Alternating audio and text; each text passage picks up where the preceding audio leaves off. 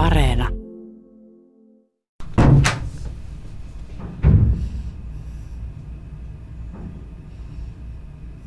Hei, ottakaa nyt vielä ihan tuokio. Mä käyn sen tossa äkkiä vessassa. Päivi, mitä sä täällä teet pimeässä vessassa? Ei, ei, ei, ei, kun mä tota... Ah, tehdäänkö me nyt silleen, että mä, mä sammutan nämä valot ja jatka, jatka sä unia? Anteeksi. Ihana kamala välikuolema. Tässä sarjassa torkahdetaan tosi tarkoituksella ja ihan vahingossa. Saako töissä nukkua?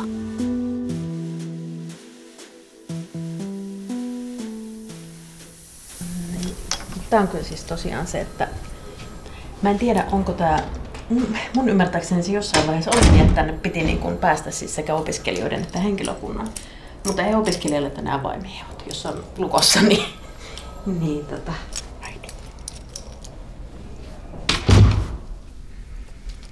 No niin, täällä on tämä meidän lepohuone yliopiston ekassa kerroksessa.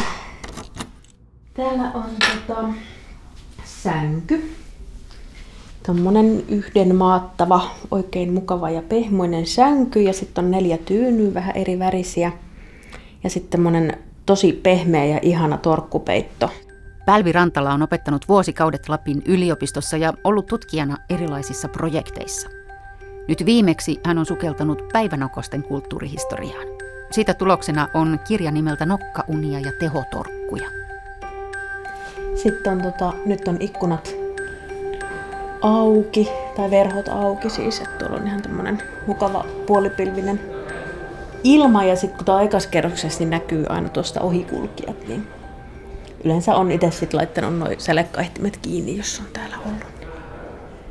Ei häiritse sitten tai kukaan kurkis sisään.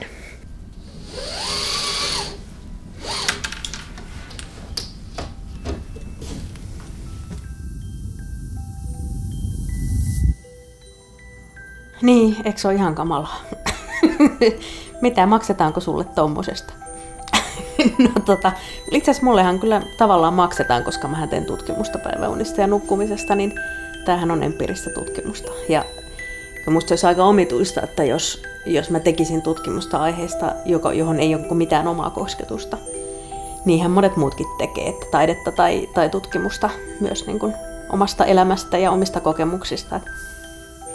Kyllä mä koko ajan kirjaan ylös myös just sitä, että miten muut suhtautuu siihen, juuri tämä kysymys, että miten sä voit keskellä päivää nukkua. Ja sehän on tosi keskeinen. Isäni, joka on jo eläkkeellä, niin silloin aikoinaan hän oli työjohtajana tehtaalla.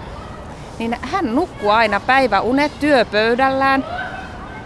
Silloin lounastauolla hänellä oli tietenkin varmaan se tunnin ruokatauko. Niin hän aina oikasi siihen nukkumaan, nukkumaan siihen pöydälle.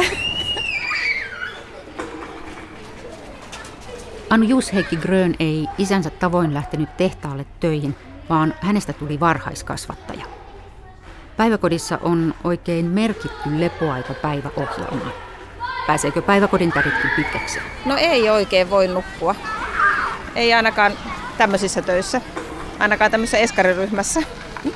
Se hoitaja, joka on siellä lepohetkellä, niin hän tietysti valvoo sitä lepohetkitilannetta ja lukee lapsille ja ja huomioi, että kaikki saa sen leporauhan. Ja sitten ne muut aikuiset sillä aikaa, niin siellä on monenlaista. Siellä siivotaan ryhmätiloja ja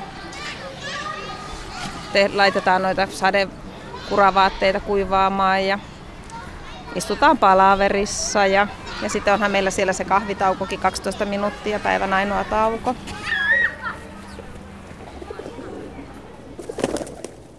Joo, tässä on tämä mun päikkäripäiväkirja, jonka tuota, otin mukaan aina silloin, kun, kun täällä lepohuoneessa olin. Ja tämä oli tuolla mun työhuoneen hyllyssä ja sitä kun lähdin tänne lepohuoneeseen, niin otin sen matkaan. Tämä on tämmöinen pikkanen vihko. Täällä on 17. helmikuuta kello 13.15 noin. Ensimmäiset sanat. Yllättävän vaikea irtaantua työstä. Aloitin eilen ja huomasin uuden lepohuoneen heti työhuoneeseen kävellessä. En nukkunut, mutta olin kadottanut ajan ja paikan tajun, koska luulin olevani koton. Omia tuntemuksia esittelen tämmöisiä niin kuin muiden kommentteja, että onko teillä valvontakamera täällä? tai just, että mitä, mitä tuolta käytävältä kuulee, että joskus jotkut opiskelijat huutelee siellä jotain, mitäköhän tuolla huoneessa tapahtuu.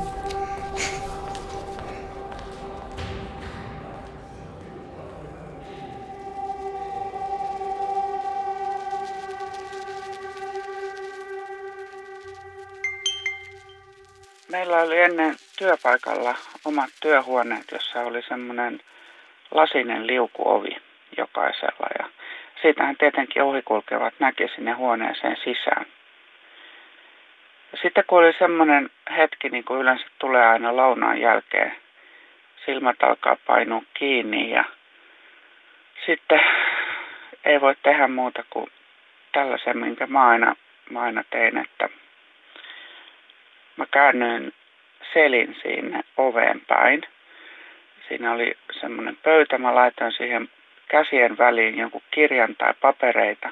Se on tärkeää, että kädet on pöydällä, koska silloin pysyy tasapaino. Ja sitten kaulan alle pitäisi saada jotain, että pää pysyisi pystyssä. Esimerkiksi tyhjä vessapaperirulla olisi hyvä, mutta se näyttää aika hölmöltä, jos sitten joutuu kääntymään.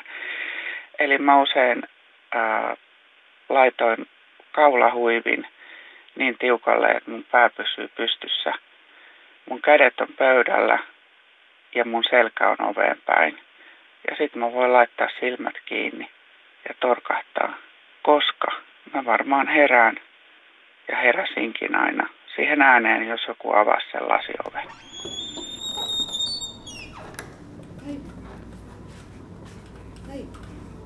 Sehän on jotenkin vähän omituinen ajatus, että, että se lepo olisi sallittua vain niin kuin siellä kotiympäristössä. Että jotenkin ajatus siitä, että ihminen on aktiivinen sen vähintään kahdeksan tuntia plus sitten niin kuin siihen päälle vaikka työmatkat vielä, niin tota, se on jotenkin aika kummallista, että ei ole niin kuin mitään paikkaa tavallaan työtuolin lisäksi, johon sä voit niin kuin mennä vaikka hetkeksi lepoasentoon. Tai... Terapeutti havahtuu siihen, että asiakas on vaiennut ja katsoo häntä kysyvän näköisenä. Terapeutti huomaa torkahtaneensa. Mitäköhän se asiakas kysyi? Terapeutti kysyy rauhallisella äänellä, miten sä itse vastaisit tuohon kysymykseen? Että, että jos mä esimerkiksi harjoittelen jotakin jotakin asiaa, joka pitäisi toteuttaa illalla jossakin tällaisessa ammatillisessa ympäristössä, jossa on yleisö, soittaminen tai, tai sitten teatteri, uutta tekstiä tai jotain tuollaista. Mä, mä oikeastaan mä odotan saavani mahdollisuuden nokosiin. Kuvailee teatterin ammattilainen Teijo Eloranta. Öö, niin, että tavallaan se voi ajatella olevan niin kuin osa mun työtäni, että, että se kuuluu siihen – prosessiin, miten mä siirrän sen tuosta jonnekin tänne itseeni, että se on osaksi minua. Se on niin kuin oikeastaan työkalu.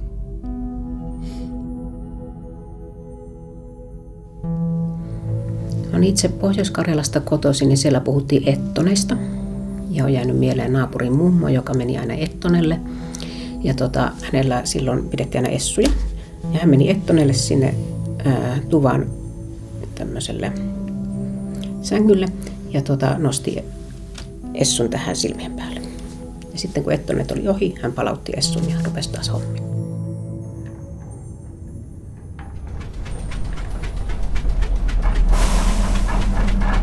Sä oot kone. Hyvä työihminen on ollut suomalaiselle aina kehu. Tahko Pihkala vertasi ihmistä höyrykoneeseen, kertoo erikoistutkija Moona Mannevuo kirjassaan Ihmiskone töissä. Suomessa toisen maailmansodan jälkeen maksettiin teollisuudessa sotakorvauksia ja työnjohto odotti työväen ahertavan väsymättä ja mahdollisimman nopeasti. Yksilö oli hyödyllinen ratas yhteiskunnan koneistossa. Mona Mannevuon mukaan samaa vaaditaan meiltä edelleen. Nyt työnjohtaja löytyy meistä itsestämme. Yksilökeskeinen työkulttuuri vaatii meiltä joka ikiseltä itsekuria ja itsekontrollia. Eivätkä kokemukset koneena kohtelusta ole vieraita tämän päivän työssä käyvillekään. Ettoset päivässä pitää työnantajan tyytyväisenä.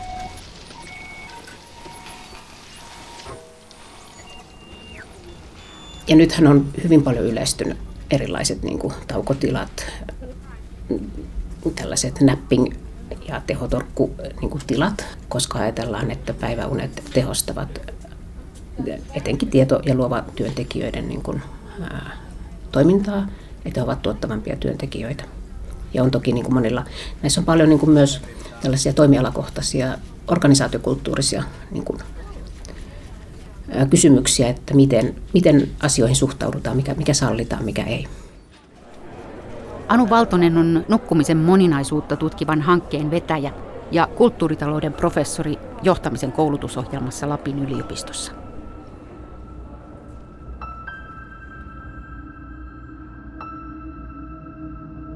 Laiskuudesta on tullut tehokkuutta. Että se on tullut, kun kaikki mikä tulee talouden piiriin, niin lähtee merkityksellistämään niin kuin sitä kautta. Tässä tutkimusprojektissa, kun ollaan tehty etnograafista tutkimusta eri puolilta ja haastateltu ihmisiä, niin on tullut esiin näitä tällaisia erilaisia salattuja käytäntöjä, että mitä sitten tehdään, jotta voi ottaa ne päiväunet. Et esimerkiksi jos on vaikka avokonttori tai jakaa huoneen, niin kun muut lähtee siitä lounaalle, niin jääkin sinne. Sitten ottaa kaapista tyynyn ja laittaa sen siihen pöydälle ja ottaa pienet nokoset. Tai sitten pöydän alla on pieni salattu paikka. Tai laittaa vaikka vessapaperirullia niin tota kasvojen alle, ettei tule ryppyjä sitten, ettei näy, että nyt olen ottanut nokoset. En muista, oliko sahalta vai mm, paperitehtaalta, mutta kuitenkin hyvin tämmöiseltä niin kuin miehiseltä alalta. Ja sitten tota, tämä kertoja niin meni sinne kesätöihin. Ja ihmetteli siellä, että kun sitten se tavallaan se kaikkein ammattitaitoisimmaksi statukseltaan luokiteltu ää, työntekijä, niin nukkui siellä pitkin päivää. Nukahteli näin. Ja tota, sitten hänelle niin kuin selvisi, että se oli merkki siitä, että hän osaa sen homman niin hyvin, että hän voi vaikka nukahtaa, koska hän tietää, on tavallaan jollain lailla aina läsnä ja kuulolla siinä, että meneekö asiat hyvin vai ei. Ja sitten kun tota, tälle tarinankertojalle sanottiin, että että nyt sinäkin voit ottaa nokoset, niin hän tiesi, että hän on saavuttanut ammattiaseman. Opiskelija-aikana olin töissä yövuorossa, ihan vaan puhuin puhelimessa ö, henkilön kanssa ja sitten havahduin siihen, kun hän kysyi, että haloo, että onko siellä vielä? Ja siinä kohtaa tietysti, että juu kyllä, täällä ollaan mutta että siinä, siinä oli tapahtunut varmaan tämmöinen muutaman sekunnin mikrouni. Eli se oli, se oli kieltämättä vähän noloa. Talouselämälehden sivulla on kuva strutsityynystä. Sen uumeniin saa sullottua sekä pään että kädet, kun rojahtaa uuvuksissa työpöytää vasten. Ei se työtä pelkää, jopa nukkuu ihan vieressä. Mun mielestä päiväunet ei ole elitismiä. Mun mielestä ne on niin kuin hyvinvointiin liittyvä asia ja, ja tota, äh, semmoinen asia, että jokaisen pitäisi niin kuin itse saada päättää siitä, että voiko niin kuin keskellä päivää levätä, jos, jos sen lepohetken tarvitsee. Että se, että miten sen sitten järjestää omassa työssään, niin tota, on, on tietysti riippuu siitä, että minkälaista työtä tekee. Mutta siis mä väitän, että jokainen meistä melkein käyttää sen varttitunnin tai puoli tuntia someen tai tupakalla käymiseen tai kahvin, kahvitaukoon tai sen väittäminen, että ei ole aikaa päiväuniin, niin en usko. Kyllä se varttitunti jostain järjestyy, jos, jos sen niin kuin oikeasti haluaa järjestää.